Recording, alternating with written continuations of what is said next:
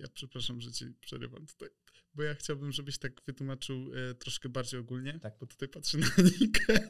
Nie ma to tamto. ja bym chciał tak powiedzieć.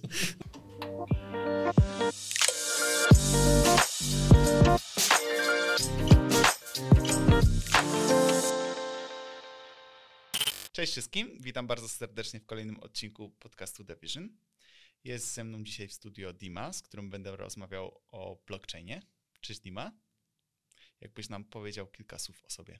Cześć, mam na imię Dima i jestem CTO projektu Mozaiko tu w Krakowie i zajmuję się e, programowaniem już ostatnie 12 lat, a na razie e, ostatnio programuję na blockchainie i opowiem dzisiaj wam trochę o tym, Blockchain. Jakbyś mi miał wytłumaczyć, czym jest blockchain, to co byś powiedział? że to jest rozproszony rejestr danych. Fantastycznie. No. Taką, z taką definicją się właśnie spotkałem. Co to jest rozproszony rejestr danych? No to polega na tym, że e, ta cała sieć blockchainowa, to ona po prostu składa się z e, dużej ilości różnych e, takich nodów, które trzymają kopię tych danych całego blockchaina, tych, tych e, wszystkich transakcji, które odbywają się na tej sieci, tak? No to polega na, na tym, że większość tych transakcji polega na tym, żeby przy, robić przelewy takiej wirtualnej kryptowaluty, tak? To jest, jaka jest główną natywną walutą e, jakoś, jakoś sieci. Okej. A właśnie y, ja tego nie do końca rozumiem, w jaki sposób to jest rozproszone, bo mówisz, że tutaj przechowujesz to w nodach. Gdzie się te nody znajdują?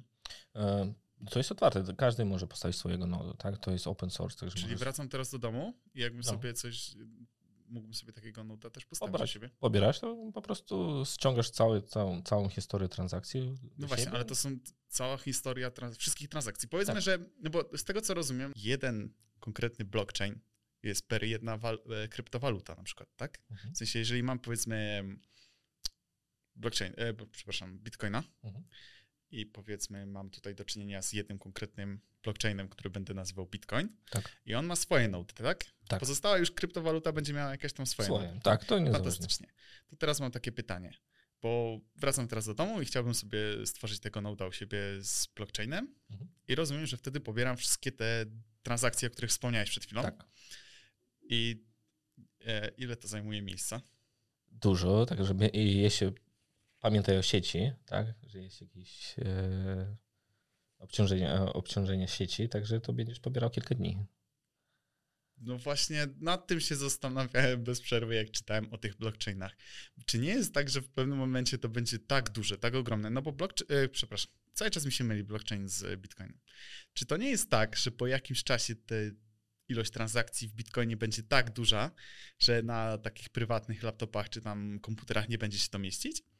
E, nie wierzę w to, bo ciągle widzimy wzrost e, właśnie capacity No tych sprzętów takich no, sprzętów, prywatnych. tak, że codziennie mamy większy i większy SSD, wie, wie, więcej RAMu, e, No tak, co, to- to- co, moc, co mocniejsze procesory, e, co, co lepsza sieć, tak, to To się 6G zgodzę, to się zgodzę, ale czy to nie jest tak, że jakbym był takim zwykłym Kowalskim, który ma, ma swojego laptopa tam od paru, parunastu lat Mhm. i nie lubię update'ować swojego sprzętu, bo ja mam tam zdjęcia moich dzieci i wnuków, Mhm. To przecież w pewnym momencie odetnie mnie od tego dostępu i nie będę mógł korzystać z, powiedzmy z mojego bitcoina, dopóki, dopóki nie zaktualizuję sprzętu, tak? Nie, właśnie to, to rozróżniamy ten nod, że ty Mhm. jakby jest uczestnikiem e, sieci, rozróżniasz od tego, że masz swój portfel, tak, gdzie trzymasz swojego bitcoina. To jest różne rzeczy, tak, bo Okej. jak masz swojego, swojego portfela, gdzie masz, trzymasz swojego bitcoina, no to jak najbardziej komunikujesz z jakimś nodem, tak, i istnieje dużo nodów otwartych, publicznych, do których mo, możesz po prostu e, korzystać e, z RPC, tak, takie zapytanie RPC i pobierasz dane o, swoim, o stanie swojego portfela, tak. Czyli wcale nie muszę mieć swojego noda na Nie. swoim komputerze, żeby móc korzystać z Nod, tego. nod potrzebujesz tylko jak chcesz zostać e, e, minerem, tak? Czy, czyli kopać tę Tak, kryptowalutę. tak, tak. No. To rozumiem tak, że jak ja bym chciał teraz korzystać z, takiego, z jakiejkolwiek kryptowaluty, czy z jakiegokolwiek kry- blockchaina, to wcale nie, nie potrzebuję swoich nodów. To jest dobra wiadomość. no i zawsze masz wybór, tak? Bo jak ch- chciałbyś mieć te, na przykład Ethereum e, na swoim własnym portfelu, gdzie tylko ty masz wyłącznie dostęp, no to możesz pobrać Metamaska zarządzać prywatnym kluczem, który gwarantuje ci dostęp do, dostęp do tego portfela, ale wiesz, jak zgubisz ten klucz prywatny, no to już nie, nie odnajdujesz ten dostęp do, do swojej kryptowaluty. Także istnieje dużo rozwiązań scentralizowanych, które zarządzają tymi kluczami, a ty masz takie standardowe um, wejścia do konta, na przykład y, login, hasło, potwierdzenie przez SMS lub jakiś tam MFA, tak? No i właśnie to tyle. I, no i, i jest, dużo osób wchodzi w ten, ten temat, bo e, ktoś lubi decentralizację i że, że ma dostęp do tego, do tego prywatnego klucza i wyłącznie ta osoba zarządza swoim, swoim, tak, e, swoimi asetami. Tak? E, większość osób korzystuje z centralizowanych jakichś platform. Na przykład wiemy, że jest Binance, Coinbase, KuCoin mhm. i dużo takich różnych giełd, gdzie możesz po prostu e, kupować te kryptowaluty za fiaty, tak? za, za jakieś złotówki, no i trzymać to na tym koncie i będziesz miał dostęp e, do, do tego, niezależnie czy masz ten prywatny klucz, czy nie. Okej, okay, fajnie. To, to dużo mi się teraz wyjaśniło. Bitcoin tak powstał chyba koło roku 2009, no nie? No, tak, coś, tak coś mi się kojarzy i tak w sumie było cicho. Oni tam raczej, raczej nikt nie, nie, nie, nie krzyczał, że o, patrzcie, Bitcoin, Bitcoin, jaka super opcja, można tutaj kupować i, i wymieniać się za kryptowaluty. Tak w 2017, jak tak wyskoczył bardzo, to, to się zrobiło o nim głośno i nagle zaczęło powstawać bardzo dużo tych kryptowalut. I czy możesz nam opowiedzieć o takim procesie? Co, się, co, co zrobić, żeby stworzyć własną kryptowalutę, albo jak to się dzieje, że ktoś tworzy swoją nową kryptowalutę? Jak ktoś mówi na przykład, że jest blockchain developer, no to musimy rozróżnić, czy ktoś jest blockchain developerem w postaci aplikacji czy smart contractów, czy ktoś jest e, deweloperem core blockchaina. I to, o co, o co pytałeś, to jest taki core blockchain development, tak? E, który polega na tym, żeby e, zaprogramować, stworzyć to oprogramowanie zdecentralizowane, tak, że jest, musi być rozproszone i które za pomocą kryptografii, tak, no i dużej ilości algorytmów różnych pracuje nad tymi danymi, nad tymi transakcjami, zarządza właśnie przelewami tej kryptowaluty na przykład, tak. Pamiętajmy, że jest różnica taka fundamentalna na przykład pomiędzy Bitcoinem i Ethereum, że Bitcoin to jest kryptowaluta w postaci jaki jest i, i nie podlega rozszerzeniu, a Ethereum, no on wspiera na przykład mechanizmy, nazywa się smart contract, tak, że ktoś, ktokolwiek może wrzucić swój kawałek kodu do tej sieci i uruchamiać to, e, w zamian e, musi oczywiście zapłacić kryptowalutą Ethereum, jakby ten transaction fee. Jakie ma z tego korzyści? Co daje mu jego kawałek kodu? No na przykład, e, jak powiem, że no, najpierw, że ty tworzysz swoje aplikacje oparte na blockchainie. Tak? Mhm. To wszystkie transakcje, wszystkie operacje, które robisz na, z tym na przykład smart kontraktem, to oni są zapis, zapisywane na blockchainie, no i nikt ich nie zmieni i to jest już, no, wiesz, zapisane w kamieniu. Okej, okay, tak? Okay. No i no, my na przykład u nas dużo piszemy tych smart kontraktów, e, bo mamy dużo różnych scenariuszy e, zarządzania na przykład e, kryptowalutami lub tokenami, które też są smart kontraktami w jakimś sensie. Podstawowy scenariusz to jest taki crowd sale, ktoś pisze kawał kodu, że chce sprzedać tyle tokenów tam mhm. za, zamiast tam jakiejś kryptowaluty. No i ludzie wpłacają tę kryptowalutę, ale musisz mieć jakiś tam okres, ile tokenów możesz sprzedać, tak? No i to musisz zaprogramować, że masz jakiś limit tych tokenów na sprzedaż, tak? Lub możesz zaprogramować, z jakich walletów chcesz przyjmować te e, kryptowaluty, no i, no i możesz właśnie napisać swój kod, wrzucić to na blockchain no i, i e, ludzie z sieci mogą po prostu z tego korzystać i wpłacać coś i wypłacać coś i, i będziesz miał całą historię tych transakcji, tak? Okej, okay, bo w sumie tutaj wcześniej poruszyłeś taki temat o tym, że zapisujemy te dane, tak jak mówisz, w kamieniu. Tak. W sumie chyba e, nie pytałem cię o to, a to też myślę, że jest ciekawy temat. W ogóle po co używać tego blockchaina, co, co, jakie są z tego korzyści i, i myślę, jakbyś to rozwinął tutaj, no, myślę, to było fajnie. E, no najpierw to są korzyści decentralizacji, tak, że, że e, nie ma scentralizowanej jakiejś instytucji, która zarządza, czy ma dostęp do tych transakcji, a ponieważ wszyscy, którzy mogą wejść po prostu, korzystać z sieci internet, mogą popatrzeć na te historie transakcji. Bo um, na przykład istnieje jakiś tam Etherscan, gdzie są wyszukiwarki, jest po prostu wyszukiwarka wszystkich transakcji po, po haszu na przykład. Tak? To najpierw. Po drugie, e, to jest to, że te transakcje są bezpiecznie zahaszowane i, i nie da się po prostu włamać się w, w historię tych transakcji i coś podmienić. Po prostu, że to działa na podstawie algorytmów krypto, e, kryptografii, tak, że każdy kolejny blok na przykład, on, on ma w sobie hash poprzedniego bloku i że jak zmienisz coś w poprzednim bloku, że nagle wpiszesz, że a, tydzień temu miałeś bitcoina, a dzisiaj nie masz, no to nie da się, bo e, te wszystkie nody, tak, które są rozproszeni, rozproszeni, oni po prostu powiedzą, że, że to nie jest prawda, bo do tego, żeby doszedł, doszedł do konsensusu pomiędzy nodami, tak, że, i żeby ta transakcja jakieś, jakakolwiek e, została zatwierdzona, no to 50, więcej niż 50% nodów muszą, muszą pogodzić się na tym, tak, na, tych, na to, że to jest prawda. Tak. To jest miało wiarygodne, bo ilość tych nodów, ilość uczestników sieci jest na tyle duża, że po prostu fizycznie nie da się włamać się w ten system. Okej, okay, czyli taki przykład, jakbyśmy mogli tutaj przytoczyć. Mhm. Powiedzmy, że chciałbym Ci przekazać jednego bitcoina mhm. i jak teraz wygląda ta operacja. Muszę, muszę się połączyć jakoś z nodem, wysłać mu informację, że chciałbym Ci przekazać y, jeden bitcoin, tak? Tak, i musisz podpisać tę transakcję swoim mhm. prywatnym kluczem, że, okay. że to jest, jesteś Ty, tak? No i co się, co się dalej dzieje? Jak to wygląda na, na, na bazie tego właśnie, o czym wspomniałeś, że, że musimy potwierdzić, że ta transakcja jest wiarygodna? Mhm.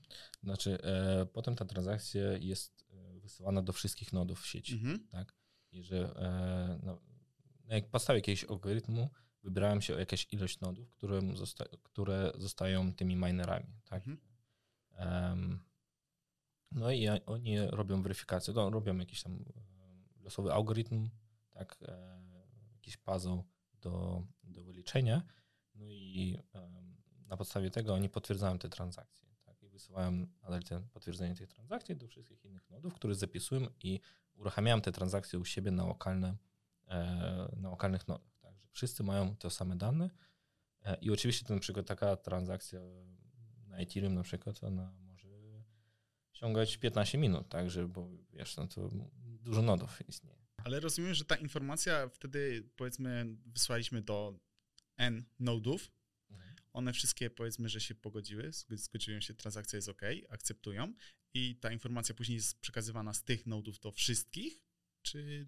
No w ogóle to wszystkie, wszystkie nody otrzymują informację o tej mhm. transakcji, tak, ale tam jest algorytm, który e, wybiera e, tych, które będą potwierdzali tę mhm, transakcję okay. w jakiś blok, tak, za co oni otrzymują właśnie nagrodę, za to, że oni zrobili jakieś wyliczenia, tak, spędzili dużo prądu, wiesz, czasu na te wyliczenia i zaakceptowali tę transakcję, to oni otrzymują nagrodę właśnie z tego transaction czym, fee. Czym jest tam nagroda? W sensie, aha, to jest taka jakaś drobna opłata? Tak, że transaction fee, zawsze jak robisz jakiś przelew bitcoina, no to musisz zapłacić e, transaction fee. Czyli rozumiem, że jak ci przelewam tego jednego bitcoina, to tak naprawdę ty nie dostaniesz już pełnego bitcoina, tylko... Nie, właśnie ty musisz zapłacić więcej niż jeden bitcoin. Okej, okay, okej, okay, w ten sposób. Żeby ja otrzymał jeden. Dobra. Tak? Mhm. No, a oczywiście ty możesz to konfigurować, to nie ma żadnego limitu. Tak. No, na przykład na Ethereum no to, to transaction fee to jest dość spora kwota, że na przykład jakby ty chciałeś przele zrobić przelew 10 dolarców, wiesz, a no alternatywę jakoś mhm. e, powiedzmy 10 dolarców e, wysłać przez Ethereum, to musiałby zapłacić transaction fee 40. O kurczę, a czy to jest jakaś stała kwota, czy to jest jakaś procentowa? Jak to, na e, jakiej podstawie to jest Właśnie to liczy się na podstawie najpierw to zależy od rynku, tak? Mhm. To zależy od ilości transakcji, które, którą obejmują w jednym bloku, tak? I e, też Ethereum jako sieć, no to ono jakoś tam e, mądry sposób to wylicza. E, na przykład wylicza na podstawie tego, że akceptacja jakiejś transakcji może być e, dłuższa lub e, zajmować mniej czasu, tak? To ona też dopasuje te, e, te gas fee i w zależności od gas fee, no to masz to konwertację w Ethereum. Też w zależności na przykład od tego, czy e, komunikujesz ze smart contractem, czy wysyłasz e, natywną kryptowalutę, no to cena tego transakcji będzie różniła. Okej. Okay. No, na przykład e, też warto wspomnieć o tym, że jak na przykład wysyłasz jakiś token, który jest smart contractem, no to cena transakcji może różnić się od smart kontraktu do smart kontraktu, bo to za, mocno zależy od złożoności smart kontraktu, bo każda operacja w tym smart kontrakcie, tej funkcji, którą uruchamiasz, tak, plus, minus, wiesz, um, ona ma swoją, swoją cenę i na podstawie tego można przewidzieć właśnie cenę za tą transakcję, ale też cena gazu jest, ma różnicę. Na przykład co, nie wiem, 2,5 sekundy to może być różna cena. Mhm. Tak? Okay. Dlatego, dlatego zawsze masz taki slippage pomiędzy transakcjami, który musisz zaakceptować, że na przykład jak robisz przelew w Metamasku, no to musisz e, zaakceptować, że e, 0,3% zawsze będzie, będzie jakiś mm, slippage. Może, może, możesz wysłać więcej, a możesz wysłać mniej. Wspominałeś tutaj o różnych rodzajach deweloperów w blockchainie. Jakbyś mógł przypomnieć, jakich, o jakich tutaj deweloperach mówiliśmy? No, chodzi tu o core, de, core blockchain developer. Mhm. Tak, to, to większość tych osób na przykład koduje w jakimś e, C++, tak, i tworzą te blockchainy e, od zera, tak, od podstaw. A są po prostu e, deweloperzy aplikacji, czyli dApps, tak, na blockchainie, który polega na tym, że tworzysz smart kontrakty na już istniejącym blockchainie, na przykład na Ethereum lub innym tym Ethereum Virtual Machine Based blockchainie, tak, że mamy jakąś tam ilość Ethereum, Polygon, Avalanche, Binance Smart Chain, to, to, to, to cały ten szereg tych blockchainów powstał na jedynym systemie wspólnym, e, który nazywa się EVM i oni wszystkie um, wspierają te smart kontrakty i tam na przykład język programowania Solidity, tak, który, z którego musisz skorzystać, żeby stworzyć te, zaprogramować te smart kontrakty i wrzucić to na sieć. Czy też, też jesteś e, blockchain developerem?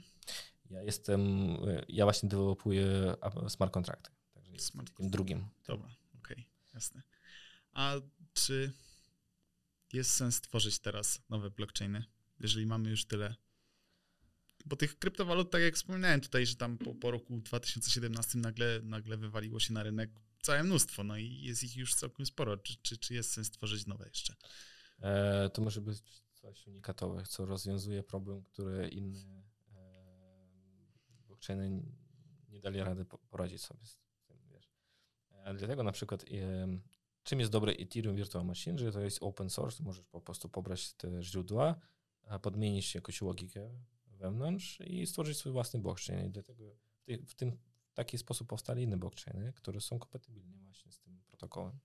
Okej. Okay. A to o jakich problemach teraz mówisz? Bo wspomniałeś, że może możemy stworzyć jakiś nowy blockchain, który by rozwiązał problemy istniejących, które do tej pory nie zostały no, rozwiązane? No, dobrym przykładem jest na przykład Polygon, e, który E, tak naprawdę jest już takim e, layer 2 blockchainem, tak, który optymalizuje e, transakcje, szybkość tych transakcji i koszty tych transakcji na podstawie Ethereum, blockchaina Ethereum. Tak, że on po prostu, wiesz, bo jak mówiłem, że transakcja na Ethereum no, zajmuje się 15 minut, mhm. żeby ta transakcja była dokończona i w pełności zaakceptowana, tak, no, dość długo, a no Polygon, on optymalizuje tym procesy, tak, e, robi to w miarę szybko i za mniejsze koszty. Potem po prostu tam ma też sobie um, takie bardzo mądre algorytmy, które to wszystko e, pod spodem mm, obrabiają. Dla końcowego użytkownika experience, tak, e, doświadczenie w pracy z tym blockchainem jest, no, jest bardziej przyjemne ta druga, ten drugi blockchain, o którym wspomniałeś, czy on też do pewnego momentu będzie działał ok, a w momencie, w którym się rozrośnie, tak jak Ethereum, nie będzie miał tych samych problemów? Właśnie on powstał dlatego, żeby rozwiązać ten problem, tak, że oni napisali to, ten e, dodatkowy e, dodatkową warstwę, okay. warstwę, która rozwiązuje ten właśnie ten problem skałowalności tak, tego okay. całego Dobra. blockchaina. Teraz to ma, ma sens. Jak ty jesteś programistą blockchaina, z czym to się wiąże? Jeżeli ja powiedzmy do tej pory, a nie wiem, zajmuję, zajmowałem się webówką na przykład i stwierdziłem, nudzi mi się już, mam dość frontendu, mam dość takiego oprogramowania, chciałbym zostać programistą blockchaina. Czego powinienem się nauczyć? I, i co, czym to się różni od takiej, takiej nieznanej pracy? E, ja ci powiem, że jak już jesteś programistą, no to, to ten próg wyjścia jest bardziej niski, bo e, tak naprawdę po prostu musisz nauczyć się innego języka programowania. Pamiętałem, że są różne blockchainy lub sieci, które wymaganiem których jest inne e, języki programowania. Tak, to. Jakie, jakie na przykład? No na przykład, no, jak pracujesz na, chcesz, chciałbyś pracować na Ethereum, no to musisz nauczyć się Solidity. Tak, jest tam jeszcze jeden, ale nie jest bardzo popularny. E, na innych blockchainach możesz skorzystać Go, Rust na przykład, to jest dość, dość popularne. No i dlatego też jest takie roz, e, różnomaicie tak, tych blockchainów, to musisz też e, wyjaśnić, od czego chcesz zacząć, od jakiej kryptowaluty, jakiego blockchaina. Tak? To na przykład my pracujemy na Ethereum, dlatego wszyscy uczą się Solidity, to jest bardzo podobno do jakiejś tam mieszanki pomiędzy jakiejś tam Java i, i TypeScript na przykład, bym powiedział. No, że to, to nie jest tak trudno nauczyć się, ale pamiętajmy, że no, e, kodowanie na blockchain jest dość wymagające. To jak niby jest proste, ale są takie podstawowe zasady, że jak wrzucisz jakiś kawałek kodu, no to już nie możesz go zmienić. Tak? Zapisane w kamieniu. Tak, zapisane w kamieniu, e, że ilość, transak- e, ilość operacji w Twoich metodach, funkcjach, ilość danych, które przekazujesz przez smart contract, e, to wszystko będzie powiększało ten gas fee.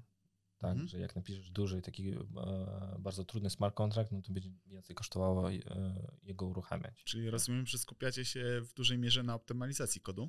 Tak, na optymalizacji kodu i optymalizacji właśnie tych transakcji, bo e, nadal widzimy, że na przykład jak robimy to na Ethereum, no to w ogóle nie opłaca się te transaction, transaction fee. Um, ale tam jest jedna ciekawostka, o której powiem trochę, trochę później, o konsensus mechanizmach. A wracając do tematu kodowania, no to chyba bym powiedział, że to jest bardzo podobne do kodowania na urządzeniach tam 15 lat temu. Że masz zawsze ograniczoną ilość pamięci, procesorów, czasu, wiesz. Także e, lub podobne coś do IoT na przykład. Mhm. Także musisz dbać o, o tym um, jakości kodu, tak, i to, co on robi. Że na przykład w webie, no to jak masz chmurę, no to nie, nie przyjmuje się tam jakoś tam dodatkowo, e, dodatkowo zmienną stworzył jakoś tam dał nazwę i, i działa. No spokojnie. Tu no. sobie stworzę trzy zmienne, które wyprintuję dalej i one nic w sumie więcej nie robią. No wiesz, no, ale w Boxienie tak, tak chyba nie działa. A czy coś poza tym, tak jak teraz wspomniałeś, że po pierwsze musiałbym się nauczyć jakiegoś języka i stawiać większą uwagę na, na tą optymalizację kodu. Tak. Czy coś jeszcze? Nie, właśnie. Ja myślę, że tak tego wystarczy. E, pamiętajmy o bezpieczeństwie. To jest też bardzo, bardzo ważny kawałek, że mm, jak nie możesz już zmienić kodu, nie możesz zamienić kodu, e, to zawsze masz ryzyko, jak zrobisz jakiś błąd i na przykład wpłacisz w smart contract jakieś pieniądze, a znalazł błąd w metodzie wypłaty z tego smart kontraktu, no to już możesz zapomnieć o swoich pieniądzach. Tak? Także Testowanie, dużo testowania, Właśnie, bardzo dużo testowania. Kolejne moje pytanie miało się odnosić do testowania, bo rozumiem, że nie możecie, stworzyliście jakiś fragment kodu, nie możecie sobie go wgrać na Ethereum, bo to by było za drogie, tym bardziej, jeżeli by się okazało, że macie jakieś bugi, to by było problematyczne. E, więc w jaki sposób się tutaj, e, w jaki sposób testujecie swój kod? Czy nie wiem, macie jakiś swój prywatny blockchain, na który wgrywacie ten kod, czy, czy jak to się odbywa? E może zawsze pobrać Ethereum, jakiś tam emulator Ethereum lokalnie, tak? Uruchomić na przykład w Dockerze i będziesz miał um, swojego lokalnego Ethereum. Możesz nawet zrobić forka e, głównej sieci z istniejącymi smart kontraktami na przykład, tak? Ale zajmie to dużo czasu, ale e, czasami wystarczy po prostu takiego na czysto. Tak, i e, jak już masz to u siebie lokalnie, no to tworzysz jakieś unit testy, tworzysz ich na większość w JavaScriptie, tak, piszesz unit testy, komunikujesz z tym e, smart kontraktem, no i uruchamiasz te testy i oni odbywają się na tym, e, na tym frameworku lokalnym. Um, też możesz robić interaktywne takie testowanie na tych frameworkach, że się pod jakąś konsol i, i uruchamiać metody tych smart kontraktów, także to jest taki prawdopodobny emulator tego całego Ethereum. Okej, okay, a jak to wygląda czasowo, jeżeli chodzi o uruchamianie tych testów? No bo ja mam na przykład tak, że jeżeli mam jakąś powiedzmy małą aplikację, albo no nie, no, załóżmy, że mam właśnie dużą aplikację. Mam dużą aplikację, to ja jestem w stanie sobie uruchomić powiedzmy tylko daną część testów, bo powiedzmy zmienię malutki komponencik i testuję sobie tylko malutki komponencik, więc piszę kod, uruchamiam testy, 30 sekund, mam wszystkie wyniki. E, czy w waszym przypadku też to tak jest? Czy w większości przypadków tak, tak. To jest okay. jak zwykłe unit testy. A jeżeli macie powiedzmy taką już większą funkcjonalność przygotowaną i chcecie to tak, e, powiedz, ma, macie ten już kontrakt cały przygotowany, jak wtedy wyglądają te testy? Czy to tak samo, w sensie nie, no, mamy kilka poziomów, e, że, że, najpierw to piszemy to, te unit testy, tak, które tak, też tak, są, no. są uruchomione przez CI/CD e, pipeline'ach, a potem masz testowe sieci e, tak naprawdę, które ogólnie są dostępne, tak? Mhm. Każda sieć ma tam Ethereum, ma jakieś tam e, Robsten, Corvan i tak dalej, tak? sieci, które nie są prawdziwymi kryptowalutami, możesz po prostu do, dostać bezpłatnie tam jakieś Ethereum na tej sieci i potestować swoje smart kontrakty. Tak, e, dużo rozwiązań decentralizowanych, oni e, dają możliwość najpierw testowania ich aplikacji na sieci testowe, a potem przenieść to na sieć produkcyjną. Okej. Okay. Jak już rozmawiamy w tym temacie, to nie mogę nie zadać mojego następnego pytania. Sam wiesz, jak to znaczy, w sumie to nie wiem, może jesteś programistą doskonałym, ale ja programując staram się trzymać jakość kodu, pisać dużo testów, dużo testować, ale nieuniknione są mimo wszystko jakieś błędy, które gdzieś tam i tak dalej powędrują na te, nie wiem, wyższe środowiska czy, czy coś. Mieliście kiedyś taką sytuację? Eee, jeśli nie, dużo test, testujemy i tak naprawdę korzystajemy też z takich lepszych praktyk, bo, bo, bo są takie repozytorium na GitHubie na przykład e, od, od dużych firm, e, które właśnie tworzą te nawet standardy, które po prostu dają przykłady tych smart kontraktów pod pod różne scenariusze. Tak? To, to my to pobieramy, korzystujemy z tego, modyfikujemy to pod nasz scenariusz na przykład. Tak? E, no i wdrażamy to, bo oni też mają swoje pokrycie testami, my te, też korzystujemy. No. Ale oczywiście na rynku widzimy, że bez, bez błędów to z, z, jednej strony bardzo się cieszę, bo myślę, że to fajnie, jeżeli macie tutaj takie sukcesy, że, że nie udało wam się jeszcze zaliczyć takich topy. Trochę się nie cieszę, że nie opowiesz nam o tym, co się dzieje z tym potem. Mogę opowiedzieć teoretycznie, wiesz? Bo, Dobra, to po, bo, poprosimy. E, jak będziesz miał, miał błąd w smart kontrakcie, który już nie da się zmienić, mhm. no to musisz przeprosić swoją społeczność najpierw, która korzysta z tego smart kontraktu migrujesz na inny adres jakiś smart kontraktu, tak? Mhm. Jakoś, przewidzieć jakąś migrację tego.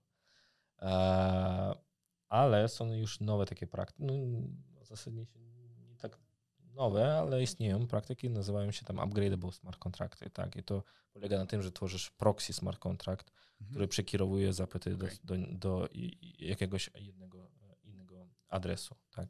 I że po prostu e, zamiast tego, żeby zamienić cały smart contract, po prostu podmieniasz wartość e, adresu docelowego smart kontraktu w tym okay. proxy. Okej, okay, czyli no z tego co rozumiem, to w sumie podobnie jak, jak to rozwiązanie, o którym wspomniałeś, że tworzycie nowy adres, tylko że dorzucacie jeszcze proxy, że w sumie userzy nie odczują różnicy. Tak, dokładnie. Wspomniałeś wcześniej o konsensus mechanizmie i powiedziałeś, że nam rozwiniesz tą myśl. Jakbyś teraz mógł? No, e, no najpierw pamiętajmy, że istnieją prywatne i publiczne rodzaje blockchainu. Mhm. Że te blockchainy, które oparte na bardziej na kryptowaluty, gadamy o tych Ethereum, Bitcoin, no one są publiczne i że po prostu każda, każdy człowiek może wyjść i zakupić jakąś kryptowalutę i ją handlować i wymieniać, tak? A, ale dlatego, że jest publiczna, no to jest bardziej, zostaje bardziej celem e, jakichś hakerów czy oszustów, tak? No pewnie, kto by nie chciał ugrać sobie ze 100 tysięcy bitcoinów. No.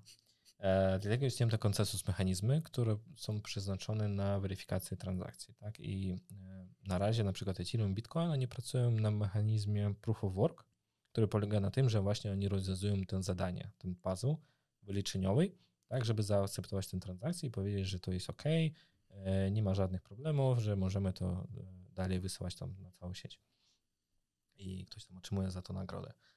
Um, ale teraz wchodzi nowy konsensus mechanizm. Właśnie też on już istnieje w innych blockchainach i to na przykład inni blockchainy rozwiązują problem Ethereum, który polega na tym, że tracisz bardzo dużo energii e, na te wyliczenia. E, nazywa się ten nowy mechanizm Proof of Stake. Mhm. E, polega na tym, że ty musisz zamrozić u siebie na koncie jakąś ilość tego Ethereum, żeby był w stanie zaakceptować te transakcje.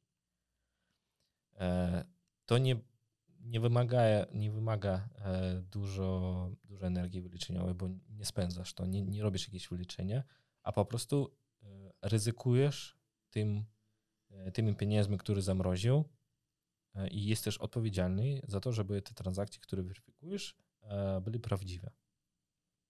To działa w taki sposób, że jak chcesz w nowym Ethereum 2.0, tak, który mhm. powstanie wkrótce, to e, żeby zostać e, tym kopaczem, musisz u siebie zamrozić 32 Ethera. Powiedziałeś tutaj, że tworzycie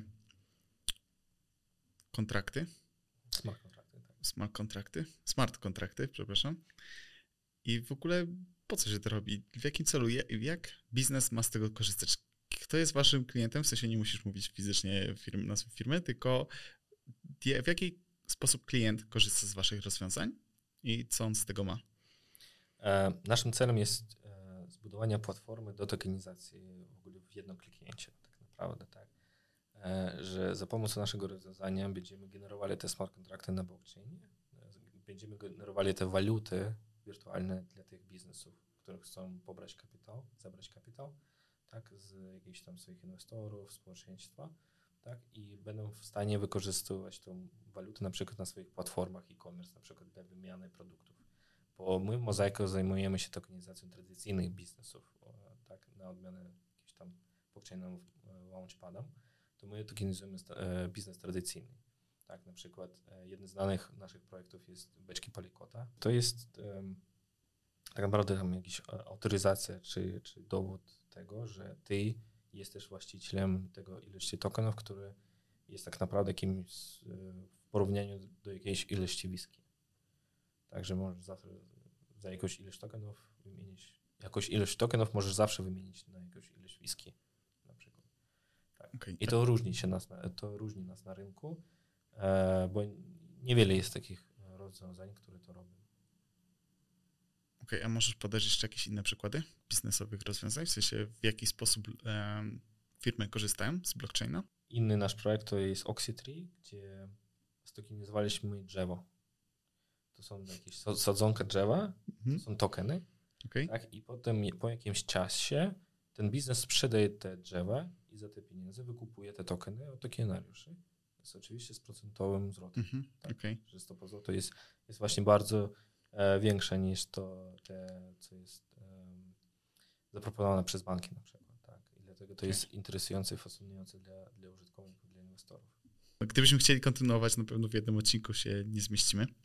Dlatego bardzo Ci tutaj dziękuję za poświęcony czas i za to, że nam zgodziłeś się tyle opowiedzieć. Zachęcam widzów do subskrypcji i dziękuję wszystkim. Cześć.